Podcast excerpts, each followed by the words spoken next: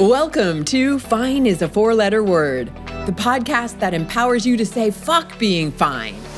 Tired of being stuck in a place where you say everything's fine when it's really not fine at all? You're not alone.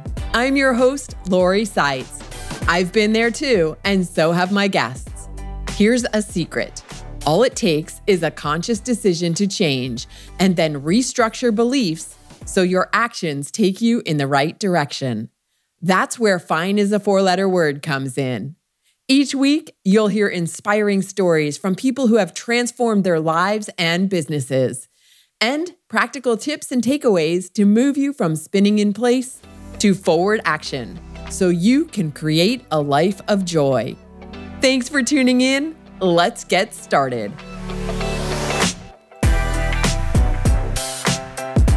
Based in Toronto, Ahuva Hershkop is an anti diet dietitian and burnout coach for professional women.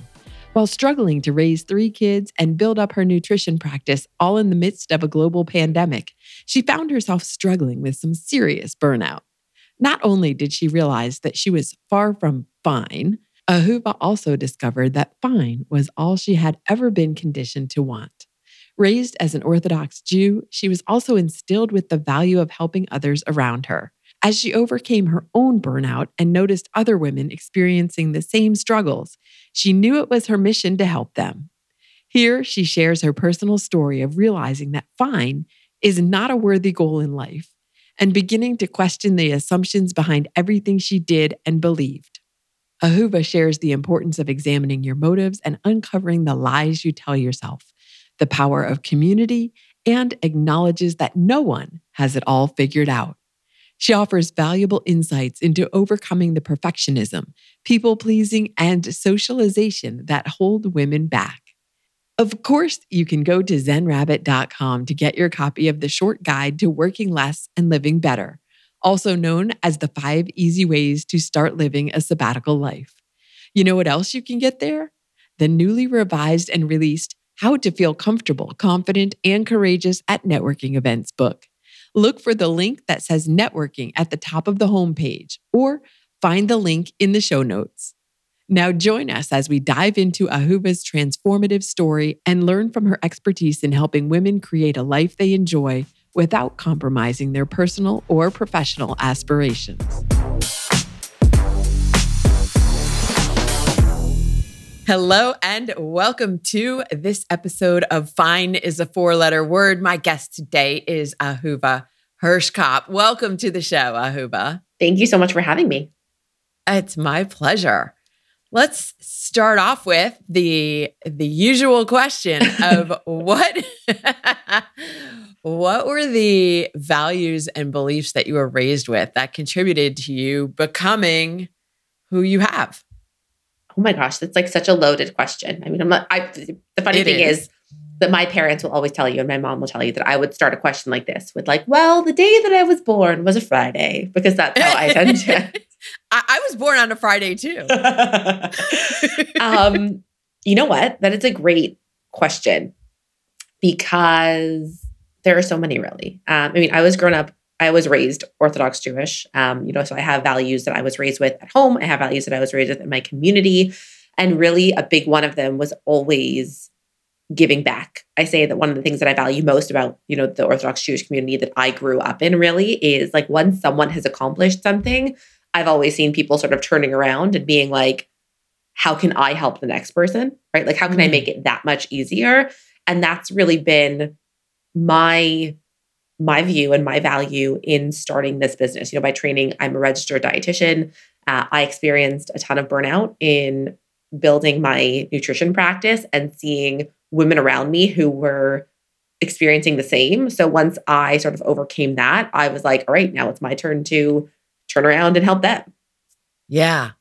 Yeah. That is true that in like, culturally um giving back and giving charity is is woven into that.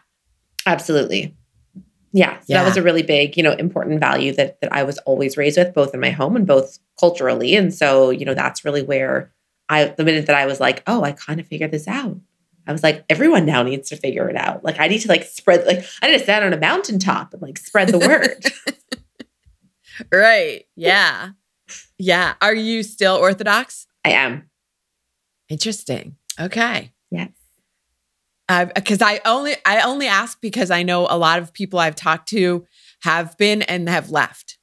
Yes. So I know lots of people who who have been and have left. I know people who didn't grow up Orthodox and have and have sort of shifted over. Um, I I grew up Orthodox. I still am. So I guess you know I'm I'm always interested, truthfully, in like sort of where people end up finding their comfort, where people end up finding what works for them. Because I think like anything else, there's a million different ways to practice in a way that feels fulfilling to you. Yes. Yes, we talk about that all the time, but more in terms of meditation. Yeah. When I'm talking about it. Yeah. But in in life in general, there are a million different ways. When I, you know, I have a background in marketing, mm-hmm. and people talk about marketing and marketing a business, and it's you know you see all the the gurus out there who are like, this is the way to do it. Yeah. Okay, that's one way. Yeah. It doesn't mean it's the way for everyone. Totally. And I think that's like such a great point because I talk in every single one of my programs and to every single one of my clients about how the biggest thing that holds women back is this idea that there is the right way. Mm. And we grow up with this. And I think, you know, women are socialized into it from there's a right way to eat, there's a right way to look, there's a right way to dress, there's a right way to like get out of the car. And then if you're an entrepreneur or you go into, you know, I'm a mom of three little kiddos, if you go into motherhood, if you go into entrepreneurship, like there's definitely a right way to do that. And women are spending so much time with their like notepad and pen being like, oh, that's the right way to serve breakfast to a four year old child and burn out very quickly. When in reality, there's a million different right ways. Yes, because there are. I was what book was it reading? I was reading. Um, I think it was Dopamine Nation. Yeah, and she talks about. I don't know why. I mean, I know that there's what seven billion people in the world, or is it eight now? Eight, somewhat yeah. a lot. Okay, eight billion people in the world, and eight billion different views of reality. Yeah, which also means that there are eight billion different ways that you could be living your life. Mm-hmm and I think it's it's so interesting because we're also in a really weird place in the world, I think, where you can see so many differences, right? I think that there's another book that is called I haven't read it yet, but I've heard about of it called Weird. And it's like it stands for like white, English speaking, um, you know, like like IRD all stand for for something. And it's basically the whole premise of the book is how we think that the place that we live, whatever we do, right? That everybody, I don't know, takes off their shoes in Canada when they walk into a house, or we all drive on this side of the street. Right? You sort of just assume those are values and those are actions that are that are universal, mm-hmm. and how wrong that is. And I think that in a world that's so multicultural and in a world that's so linked, I mean, you know, I could be speaking to, I had a call yesterday with someone in, in Australia, right? And yeah. you can speak to people across the world, and yet we still all think that there's one right way and it's like the one that's in front of us. Yes. I love that you brought that up because that's true and we need to to well, I'm saying we need to. Um, if if you would like your life to be a little bit easier, calmer, more peaceful, accept that our way that there are different ways.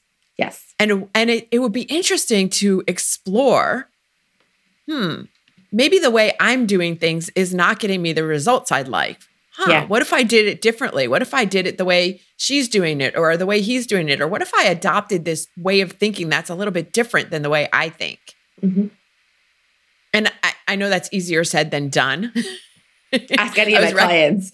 Any, any of my clients who hear that, they're like, I mean, that's like a lot of what I work with people on. And they're like, no, I don't want to do that. I'm going to do it exactly how I've always done it.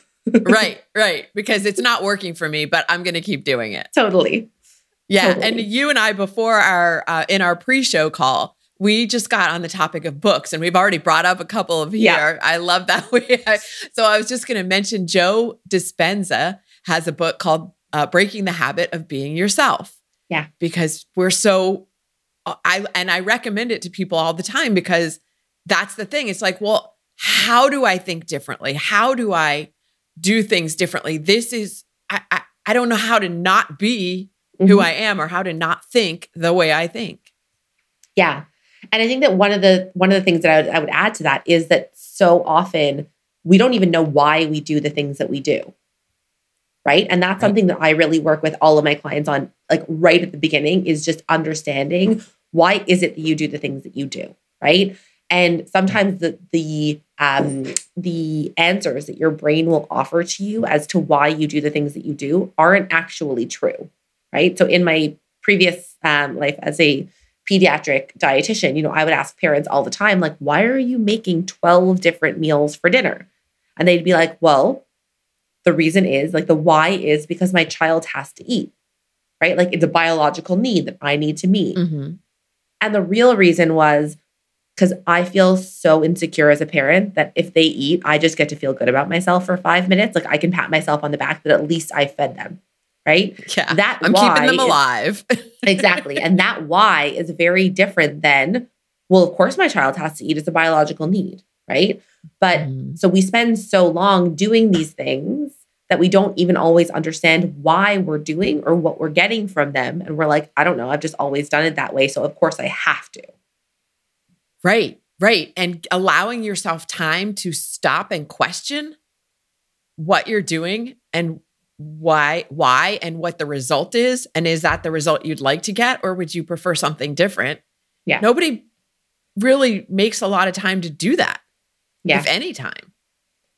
I think that there's i mean time is time is always a tricky one right? Because yeah. you know so many um, busy professionals feel like they don't I have I'm, I'm running a workshop later this afternoon on why you know working moms specifically feel like they have no time. Um, because that's you know that's the one that I hear a lot. And also I think that it's it's building the time and it's building the trust right? Which I think are two different things because when we don't build the trust to say like I'm willing to look at this and say maybe there's another way right? I'm willing to look at this and say I'm going to try doing it this way today. And if it crashes and burns, it crashes and burns, right? If yeah. we can't trust yeah. ourselves enough to do that and sort of have our own back, time is a really great excuse as to why we never do it. Oh, wow. That's good. Yes. That whole trusting yourself. Yeah. Yeah. And I think that it's, so, it's really not a skill that we're that so many women are raised with, right? Being able to have that trust. Right. We're we're often taught to not trust ourselves, uh, men and women, to not trust ourselves, to listen to those voices outside of ourselves because they know better than we do. Yeah. That's yeah. And the it's actually the opposite. we always, always when you tap into your own inner voice and you allow yourself the time to hear it or the time the space really more than time, the space to hear it. That's your truth. Yeah. Not the truth of the other 8 billion people in the world. Yes. Definitely so, not. Since the show is called Fine is a four letter word, tell me about the time when you were struggling with that, when everything was fine but not fine. I love, first of all, I love the name of the show because it's so, you know, it brings up like the um Ross from Friends. Like, I'm fine. I don't know why it sounds squeaky. and and I think that it's it's something that I've definitely struggled with. And it's something that I think that like fine is also what women are taught is is what we should aim for. Right. Like so long as you're fine, like fine. We're not aiming for like good. We're not aiming for like I am living a life that I cannot even imagine. It's like if you're fine, don't complain. Mm-hmm. Right. And right. that's kind of how I felt in, you know, I found out that I was pregnant with my third child. Um, schools closed on Friday because of COVID. I found out that I was pregnant on Sunday. And you know, was raising three little kids during during the pandemic, was working my pediatric nutrition practice, and I had spent so long in hustle of building it and being like, it has to get to a certain point and it should be here already. And you know, some people, like you said, like you know, have the one marketing secret and it gets them to seven figures in two weeks. Why are I at seven figures in two weeks? And there's something wrong with me. And all of those like mind games, comparing mm-hmm. myself to mm-hmm. everybody else. That I went back to work six days after having my son. Uh, you know, brought him to every nutrition appointment and very quickly found myself very burned out. And I was like, it's fine. It's just part of life, right? Raising right. three little kids and hustling to build a business. And this is what entrepreneurship is just like. And this is what being a young mother is like. So I must just be fine. It is just what it is. And very quickly I was like, yeah, I don't think I'm fine. I don't think I don't think I can remember my name really mm-hmm. so much. And, you know, really had to take a step back and acknowledging that number one, I wasn't so fine. And number two, that fine wasn't really my goal in life, mm-hmm. where I didn't want fine to be all that I was aiming for, were both very hard realizations to come to. Did someone, how did you come to them? Did somebody say something to you? Did, uh, you know, was there a specific incident that like hit you in the head by like a two by four? What was it? Um, there are a couple of instances that like kind of hit me in the head by a two by four. It was like when I got so used to like always being up and doing something. I remember there was like one Sunday morning um where we were like all sort of sitting around and I was like, okay, we need to do this, we need to do this, we need to do this. And like everybody want, like everybody needs to do, I forget exactly what it was that I was saying. And my husband turned to me and he's like, we're all okay, like just sitting here, like just hanging out, just watching, like we're all good. Like you're stressing that we're all like, we want to go out and we need to do and you need to make breakfast. And you know, like all of like you're the only one who's stressed. And I was like, huh. I am the only one who's stressed. Like I was creating the story in my head yeah. of like, my kids need me to make a three course meal for breakfast or like make pancakes for breakfast or I need to clean the house or I need to throw in laundry and like get it all done before like eight o'clock in the morning and everybody else was okay. And I was the one who was like racing around like crazy. And it was just a lot of those, like sort of realizing like all of these little stories, right? All of those little times. It wasn't like it was some massive, like the the heavens parted and you know, mm-hmm. like God himself was like, hey, uh, you're good down there. Like you can you can take a break. But it was really just noticing like a lot of hustle to nowhere Right. Right. Like a lot of just sort of like moving for the sake of moving and being like, why am I doing all of these things? Right. And having to really take that step back and like understand where I wanted to go and why I was doing all of these things that weren't really getting me there. Yes. Right. I the the idea of being in motion versus achieving something or accomplishing or taking right action whatever yeah. right action is in your yeah. particular, you know, in that situation or whatever. But yeah, and so many people spend their time because they're doing something, they feel like they're being productive, that they're accomplishing something, but really all they're doing is yeah. like walking in a circle. Totally. Yeah. I say this all the time is, you know, like my clients, like if they value, they don't always recognize, but it is in the high achievers, you know, I work with perfectionist women. I work with women who um, want to be able to like do it all. They just yes. don't, you know, they don't want people to be like, well, you can just relax and like go get a pedicure today and just like some self care. They're like, no, I have an impact I want to have. Like I have want to show up in a certain way for my family. And they don't always realize that we're often socialized to hold being busy as a value. Right. Right. To hold just being in motion. And the way that I often describe it is, you know, in I'm a runner and I run inside during the winter uh-huh. because I just like run, like I enjoy running. And so the treadmill is very useful for me if I just want to be in motion, right? If I want to be able to run and not mm-hmm. risk falling outside. Right. But if I was trying to get somewhere, like actually get from point A to point B, I could run on the treadmill all day, every day. And with the Google Maps in front of me, I'm not going to get any closer to the place that I actually want to go. Right. And sometimes people equate just being in motion, just doing things as like, oh, I'm definitely moving myself further, you know, closer to my goal. And that's not always the case. Like sometimes you're just running on a treadmill just because you've been taught that just moving is what you should be doing. That's such a great analogy. Uh, I yeah. only think in analogies. I love it. I love it. and right. And then that allowing yourself, again, the space to stop and sit and recharge. I mean, maybe not physically sitting, but but allowing yourself the space to recharge because you you're going to hear me say this on like every episode now. this whole yeah. idea of having a phone battery be at you know low low battery mode when you go to bed or maybe not even that late in the day maybe it's in the middle of the afternoon it's on low battery mode you throw it Yeah. to the side and you don't plug it in. And you expect it to be back to 100% in a couple of Right. hours or the next morning. And it's not that's not how it works. And that's how the same and you're how, pissed off at it that, that Right. it's not back to right exactly. That's right. It's the same thing with ourselves. We don't allow ourselves to Yeah. recharge and then we beat ourselves up for not being as productive as we think we should be.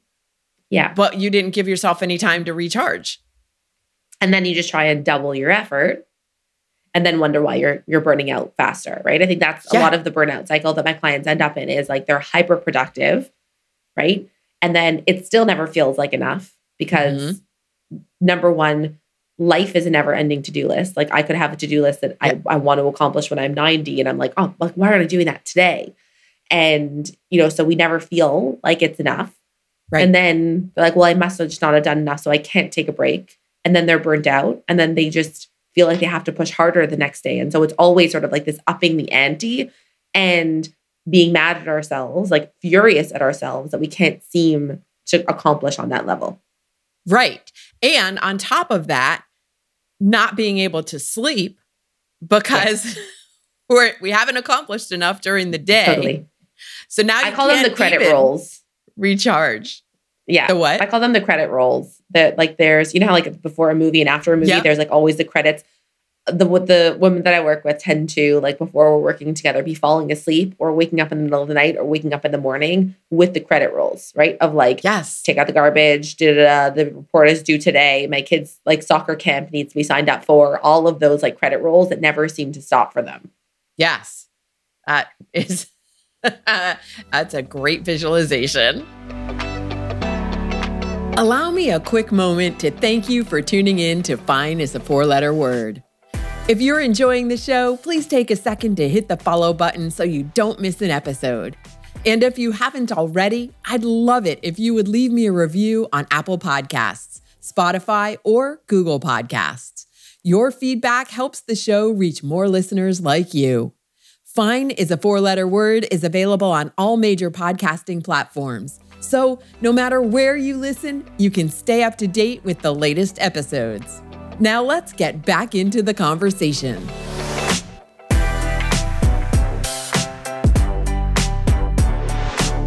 Yeah. So, then what did you do after you came to the realization that you were in this fine place and that and not fine with being just fine? What what was your next step? It also happened to coincide with when my son started daycare. I think it was, you know, I dropped him off for his first day and I was like, oh, it's quiet and I don't have to do 12 things at the same time. And I was like, oh, I don't even remember my name anymore. Um, and I really took a step back, which was probably the first time that I'd ever like taken a step back, like metaphorically taken a step back Mhm, in my mhm. life um, of not being like, I need to market my business and do and do. And I really just started from that day asking the question whenever I was doing something of why I was doing it. Mm. That was probably the first the first step that I took to stepping back from from the burnout that I was experiencing was getting super clear on why I was doing anything that I was doing. Whether it was you know, grocery shopping the way that I did, whether it was thinking about my business the way that I did, whether it was how I served my kids dinner, um, getting really honest with myself, like for the first time, not just accepting those, you know, because sometimes our brains, and I say this to clients all the time, like we'll offer you, and it's like, why did you go out of the way and, you know, pick your friend out from the airport at 3 a.m., even though it was 3 a.m., and your brain is like, because we are that good of a person. Like we are just the best people. And we like to think that that's why. And often there is some sort of external validation that we're looking for some sort of like I was just moving. And if I was moving, I didn't have to listen to all of the thoughts that go on in my head about how like I should be further ahead and I should have done more and I should be, you know, more accomplished in life or I, I like how I messed up as a parent today when I sit down, right? Like if I move, I avoid all of those thoughts. Right. A lot of the whys that we offer ourselves first just aren't true. And a lot of the honest ones aren't really fun. Like they, you know, it's not the most fun experience to have to actually grapple with those honest answers.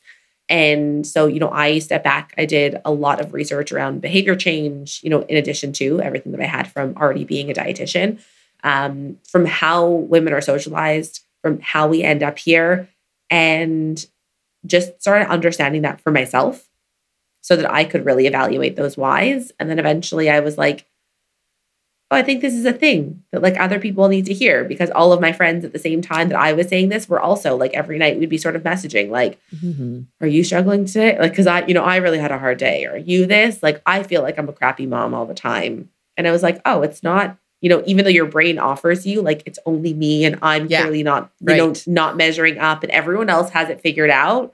I was like, oh, nobody has these skills. Like we're an entire generation and probably generations before are being raised without these skills. Like they don't know what they're doing any more than I do. Right. And so we, kind of we just, look like, at everybody from my cocoon. Yeah, we think everybody else has it figured out. And yeah. And it's not true. And yeah. It, yeah. Even even the people in the highest I'll say highest positions, whether that is in corporate or in um in any aspect of what you're comparing yourself to. Yeah. They don't have it figured out. No one has it figured out. We're all no. here to help each other along on this journey that's called life. Totally. And I think that it's like, it's also when people are like, well, they have it figured out. I'm like, have what figured out?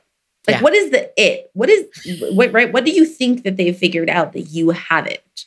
Because it might be this like one little tiny snippet. And also, I think that we're so, you know, especially as perfectionists, we're so conditioned to value the end goal, mm-hmm. right? It's never the process. It's always like that end product. Right. And so we think that we're like, they've reached a certain point where now it's done. It's yeah. like wrapped up in a nice little bow. It's perfect for them. And nobody lives like that. Like, even if, you know, even like the Dalai Lama, like I'm sure they're still working on stuff, right? Yeah. Working on self development, trying to get become more enlightened. Like, I I think that we all we sort of operate with this place of like I'm a work in progress, but everybody else seems to be these beautiful packaged little people. Right, because our minds play tricks on us and and tell us that. And again, it's not true. I love the exercise that you just mentioned about asking yourself around every task or every every thought, why am I doing it this way? Yeah. It's such that's a great exercise to engage in. I'm yeah. I'm going to challenge every one of you who is listening. Do it for a day and then yeah. see if you could do it for a week. My number one strategy, truthfully, to anybody who feels like they have no time is I call it my what, why, what strategy, which is just number one, we don't have to look back and like analyze our entire day. But just take like five minutes and think about what are the things you're doing in the day because sometimes you don't even remember. Did you scroll Instagram for 30 minutes? Did you walk around the block? Did you cook dinner? Did you do work? Did you, whatever it is, like just write it down on a piece of paper and then go back and ask that question of why, right? Like, why did you cook dinner the way that you did? Why, when your when your kids were like, "Can we have cereal for dinner?" And obviously, I'm a picky eating, you know, dietitian by training, so I, I there's a value to to definitely, you know, making certain things for dinner or whatever. But the point is, like, when your kids were asking for cereal, why did you feel the need to make a whole three course meal, right? Mm-hmm. Asking why. And then if you, you know, always going for two or three, like challenge your brain to think of the second answer. So again, not that like I helped a friend because I'm just such a good person. Why'd you really do it?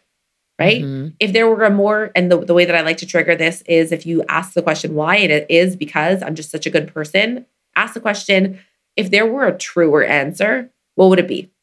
Mm-hmm. Right. And then if you really can't think of anything, ask the second what, which is what are you getting out of this? Because there's always something you're getting out of something, even if it's, I promised myself I was going to go to bed at, t- at 10 p.m. and I went to bed at 3 a.m. and now I'm exhausted.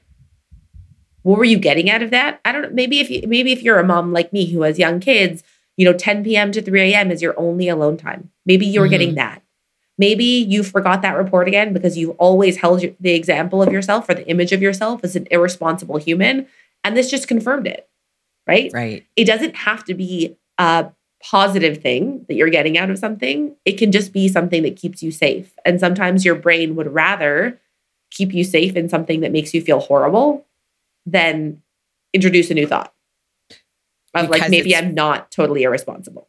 Yes, because that is familiar. So Exactly. it not isn't it's comfortable because it's familiar, but that doesn't mean it's really comfortable. Exactly. I just wrote this down. This this exercise. This is this is amazing. Yes. Um yeah, so then once you started asking these questions of yourself, what were the answers you were getting and what did it lead you to create from that? I didn't like the answers that I got, if I'm being honest, because you know a lot of them were like because I this is the way that I'm supposed to. Right? I'll give you one example that sounds like it's a really simple shift, but it was, you know, very massive for me. Again, like you know, by training, I'm a dietitian. Um, it was something as simple as like my kids were all in the same daycare that had a park attached to it. And even in the summer of, of that year, I started, you know, packaging up like a snack like dinner, like crackers and cheese and just, you know, snacky things and bringing it to the park and like Mhm. letting them just eat dinner there. And it was sort of like a just come and go and whatever kind of dinner. Like it wasn't, we all sit around the table and we all like have an organized dinner time, which is truthfully a way that I and a lot of dietitians will tell you, like, is a way to raise an intuitive eater. And I was like, you know what? They're happy. Mhm. I'm happy. Everybody's had a great time and we've all gone home. Right. And so I realized how many times in my day, in my life, I wasn't taking those opportunities to just make things easier on myself, have everybody enjoy more because I had such clear pictures of here's the right way to do things. Yeah, you just And- said something that I want to draw out just to make a point about it. Yeah. It's okay for things to be easy. Totally. but we have this idea that if it's easy, it's not Yeah. good. And I think that that we have to recognize like we come by that honestly. I say this, all, you know, I ask my clients all the time, like, how can you make things one percent easier for yourself? Yes. But we don't value that as a society. I, like, if you look at any Hollywood movie, right, when the the basketball team who's been losing all season and lost the coach and they have no hope and they somehow make it to the finals, when they win, we cheer right? When the Mhm. underdog like comes back up like bloodied and battered, like we cheer for that person. But when the team who's been winning all season, probably because they've been working equally as hard and have been practicing, and uh, so what? So they're good at basketball. Like that's great.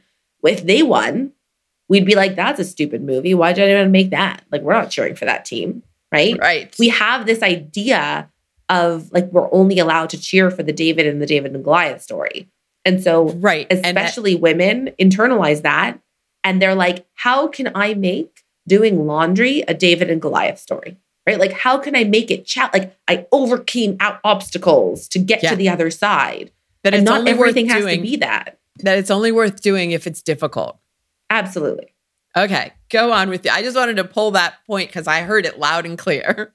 yeah and i think that's like that's a really easy it's a really important point i mean like that's and that was really you know when i that was one of my whys right when i started asking like why am i doing things this way why am i because and, and sometimes the honest answer was because i'm trying to make it hard on myself Mhm. right because i only value things that are accomplishments if we've gotten to the other side right and so a lot of these whys were were that like just recognizing I was doing things a lot of like if there was there was definitely a right way to do it, and so I had to do it that way, especially if it was hard because like you know we love we love a good overcoming story, and just starting to practice asking these questions. Um, and I think that the mistake and the difference in how I now talk about things in the in the, in the way that I talk about it with my clients versus how it's talked about in the industry is a lot of people are talking about burnout in how you got there right? How Mhm. you hustled and how you like burn yourself out. And so now like you're going to pull yourself back from burnout. And that's true. Like I think that it's important that women everywhere know you don't need to wait until society changes or like again like the heavens open or somebody is like here is a 12 month long vacation that you can take and like see you in a year you can pull yourself out but you didn't get yourself here. Like really being able to understand how women are socialized into burnout. Like basically Mm-hmm. we're you know we're put in a car where like there's a rock on the gas pedal and then we get to burnout and people are like i guess you got there by yourself. Right. You did it to yourself. you did it. Yeah. Well, again, that's part of the beating ourselves up. Yeah um, for I don't know why. But I, I Yeah, mean, I we, think that we, women are we like- just covered a lot of the reasons why. Right. Uh, that Yeah. we are so conditioned. It's a brainwashing totally that happens for a, a lot of people, especially in North America. I mean, Mhm. I, it, yeah, I know you're in Canada, and I usually say the U.S. is like masters at this. And one of my friends posted earlier this week on LinkedIn. Uh, she had just come back from two weeks in New Zealand and Australia, and she was writing a post about how insane our view of taking vacation or taking time off is and how other it, it- when she was over there and they were like you brought your computer why yeah totally. It's so interesting. So I saw somebody, you know, also a colleague posting about how she had gone on vacation and it was like a three day vacation with her husband. She's like, I left my kids and I, you know, went on vacation. And it was the first time that I've ever left my work computer. She's like, I consciously had to choose. And it is like, it's revolutionary. yeah Don't bring your computer along. Right. And I think that we all, you know, I was joking to somebody else earlier in the week that there's nothing, even doing this work, there's nothing that like irks me more than when I get a reply to an email like three days later and it says sent from my iPhone. And I'm like, uh-huh you've had this on your computer on your iPhone the entire time and like it took you three days to respond. Okay. Right. But it is like it's it's funny. Like I notice that conditioning even in myself. Like if the if the email got there three days ago, of course they should answer it three days ago. Doesn't matter if it was one in the morning. Like they should be answering it when they get the email, right? and that's how so many of us operate and how so many of us end up burning out because no, like you don't have to do everything immediately now all the time. You don't have to be on all the time. Yeah. But we all think that we do. right and it comes back to that that we teach people how to treat us so we teach Yeah. them if we are going to be available 24 7 Yeah. we're teaching them to then expect to get a response right away whereas Yeah. you could equally equally as easily train them to, or teach them that I will get back to you within 24 hours or 48 hours or you know only between the hours of uh 10 and 4 on Yeah. Monday, Tuesday and Wednesday. Like whatever you want it to be. And I think that, you know, what I say is that there was the analogy that somebody like a couple of years ago had, had talked about between like recognizing what are plastic balls that you're that you're um juggling and glass balls. Like Mm. it, when you're trying to juggle multiple things, having to know what are glass balls and what are plastic balls, like what's going to drop and and break. And you know, I I talk about like glass balls and plastic balls, and there are lots of balls that we should have never been juggling to begin with, right? Like we should have just never picked up. But Yeah. the reality is, we're not even seeing the balls that we're juggling as plastic or glass. We're like, this is an atomic bomb. And if I drop it, like all hell is going to break loose. And Mhm. most of the time, we're not we're not creating the space to like not answer that email because we're like if i don't answer that email the world as we know it is going to end and Right. 99.9% of the time that's just not true right? Mm-hmm. but it is it's how we think about it and so we ex- we unconsciously like expect other people to also Yeah. Yeah. Wow. This has been such a good conversation. We have so many amazing analogies that are stuck in my head now. that's With why i use them because they can't get out Right, right. With great lessons attached to them. And this exercise of questioning what, why, and what are you getting out of it? Yeah. Love it. Before we go, let me ask you what is the song that you listen to when you need an extra boost of energy? okay so i have a couple of them Okay. Um, but my but my favorite one to listen to now is actually because I showed my kids the movie recently. Um, Mulan. There's a, there's a song in Mulan, "Make a Man Out of You," that I that I is always a fun hype song for me. Okay, cool. We'll put a link to that in the show notes. The other thing I'd like to put in the show notes is how somebody can get in touch with you if they want to continue the conversation. Absolutely. So the two places that I hang out most are on Instagram. My handle is Ahuva Hershkop. And I run a free community on Facebook called Beyond Burnout with Ahuva Hershkop. And there you can find out more about my 12 week coaching program, any of the shorter containers that I that I run, and just come hang out with like-minded women who are moving beyond burnout. Awesome. Thank you so much for sharing your story on Fine is a four letter word. Thank you for having me. I came away from this conversation deep in thought around the concept of it's okay for things to be easy. And I started examining why am I doing it, whatever it is, this way? Is there some way to make it easier? Think about that. Now, here are your key takeaways. Number one, the biggest thing holding women back is the idea that there is a right way. That stress of always trying to do things right is quickly leading to burnout. We each have our own version of right. Number two, women are often told that fine is all you should hope for. If you're fine, you can't complain. I'm sure listeners of this show will quickly recognize that's total BS. Number three, here it is again. It's okay for things to be easy. But we've all been taught that things are only worth doing if they're difficult. Again, it's okay for things to be easy. Number four, when you're trying to juggle multiple things at once, it's important to know which are glass balls, which are plastic, and which you shouldn't even be juggling at all. Number five, the reasons you tell yourself why you do what you do are often lies. Use Ahuva's what, why, what framework to take stock of what you do during the day. Think critically about why you did it. And lastly, what are you getting out of it?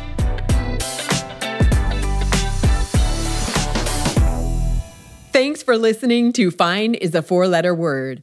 If you've enjoyed the show, please follow and share it with a friend. Leave a review on Apple Podcasts or your favorite platform to help others discover it too. You can find links to my socials on my website, zenrabbit.com.